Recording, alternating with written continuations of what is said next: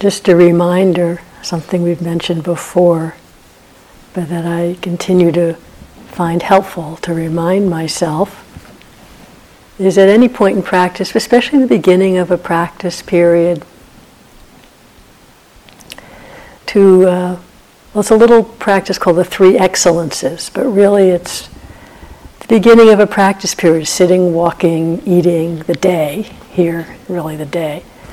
Take a, take a couple moments to consciously reconnect with your, your really your inner motivation, your, your aspiration you know, kind of reconnecting with our why we're practicing. Not in the grasping, trying to get somewhere mode, of course. But I find for me when it's getting a bit rote or difficult or whatever, I'm trying to meditate too much. Just reconnecting with that, a resetting of conscious aspiration can be quite helpful.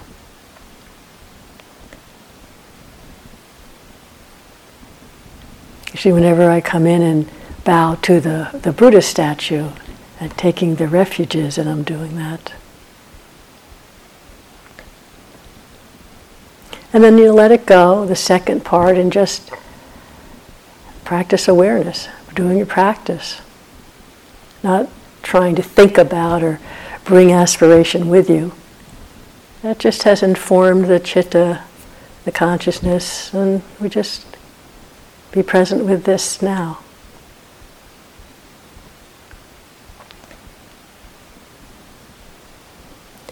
And third part, at the end of the day or at the end of a period, that sense of uh, sharing the merit or the beneficial energies, just that sense of, for me, it's you know, when I say at the end of the sitting, may our practice be shared with all beings for their benefit, for their awakening.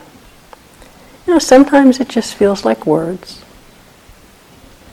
But again and again, remembering that, offering that, it starts to deepen, to go in, to really uh, start to and continue to actualize the sense that even we're sitting here seemingly self involved in silence, there's a way that this,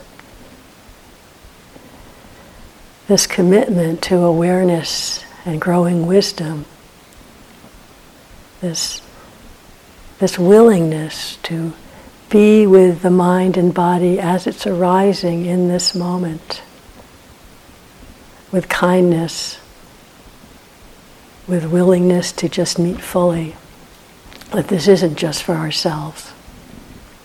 It really does begin to actualize the sense that I, we are doing this, yes, for our own well being and also for that of all beings, for the world, for those we meet. And I find actually as that, that deepens over time, that kind of feeds back into strengthening my aspiration. Like the times when things are tough in practice or life, I mean, no difference.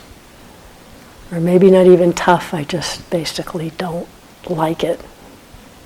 I want to be doing something else. Basically means I want something else to be arising now instead of this, which is out of my control anyway that sense of refuge and awareness as a support for other beings in the world, for helping to make this world a kinder place, that strengthens uh, my aspiration, my determination, virya. Okay, it's just for me, maybe I'd write it off. But if it might help all beings, okay, it's like this now. Can be here.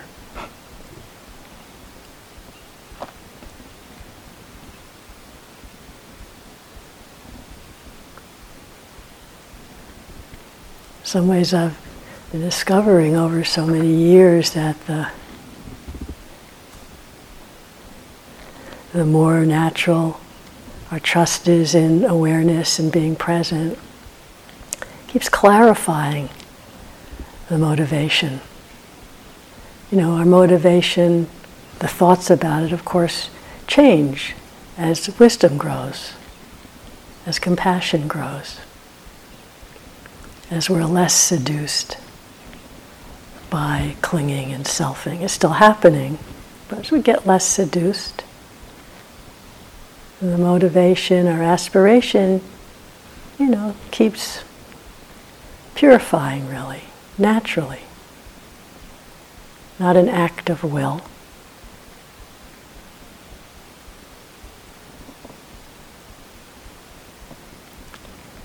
But as with all wholesome qualities, awareness, wisdom, just resting with meeting that quality of heart mind helps to feed it, helps to strengthen it.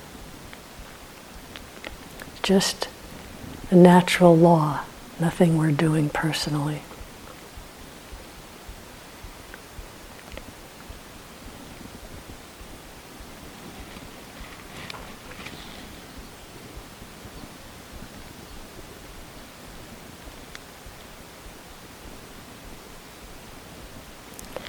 Was speaking yesterday with an old friend who has been practicing this awareness practice many, many years.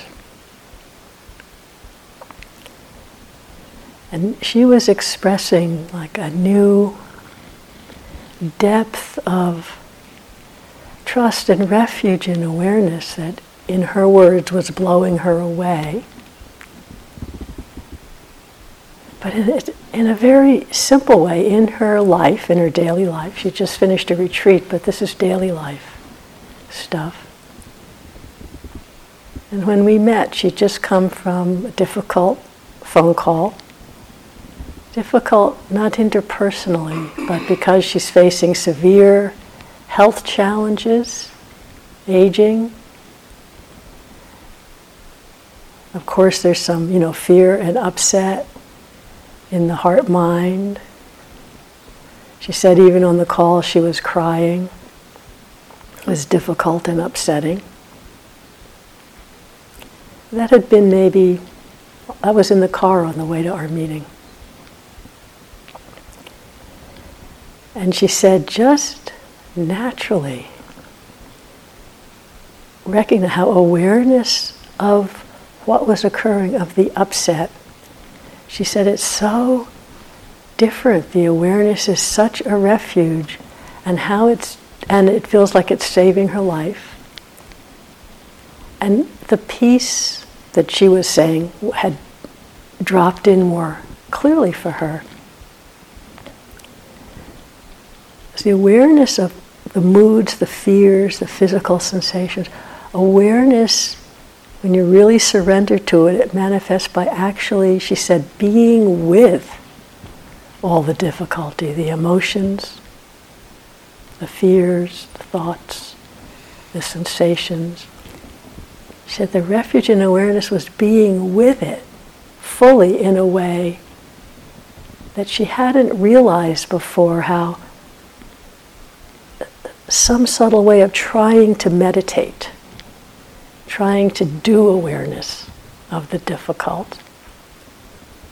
It's sort of like observing it and then like bouncing away. You observe it and then everything should kind of mellow out. He said, no, this was just letting it live its life. The awareness right there, but the refuge awareness, she said, it was miraculous to her how she described it. So simple. And I feel like our whole lives of practice, we just keep relaxing and trusting more and more. We all have different angles. She said it's like a, a giant puzzle, all her life of practice, and different pieces drop in at different times. I think it's like that for all of us and we're all we all have different conglomeration of pieces that are in there and pieces that need to drop in, why we can't compare with one another, because we're all completely different.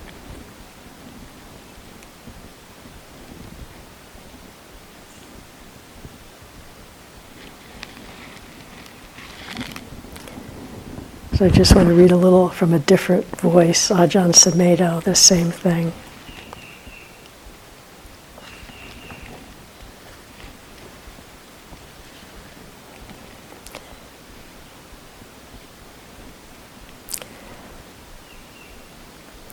It is often said that the Buddhist way is not to grasp, but that can become just another statement that we grasp and hold on to It's catch 22. No matter how hard you try to make sense out of it, you end up in confusion because of the limitation of language and perception. Awareness goes beyond language and perception. The only way to go beyond thinking and emotional habit is through awareness of them through awareness of thought, through awareness of emotion. The island that you cannot go beyond, which is a metaphor for nibbana, is the metaphor for this state of being awake and aware, as opposed to the concept of becoming awake and aware.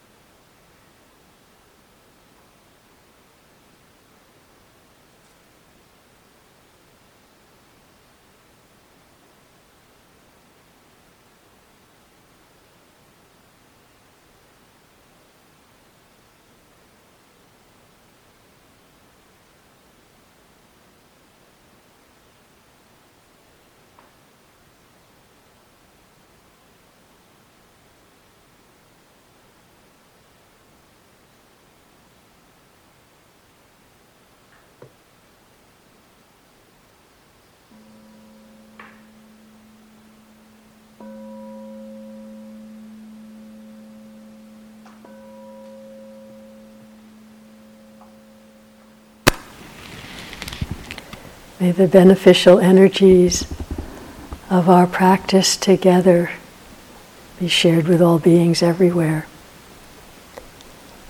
May our sincere dedication to awakening be a cause and condition for the awakening of all beings everywhere.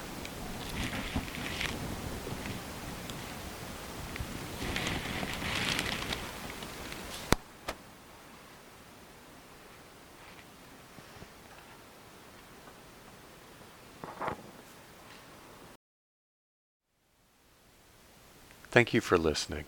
To learn how you can support the teachers and Dharma Seed, please visit dharmaseed.org slash donate.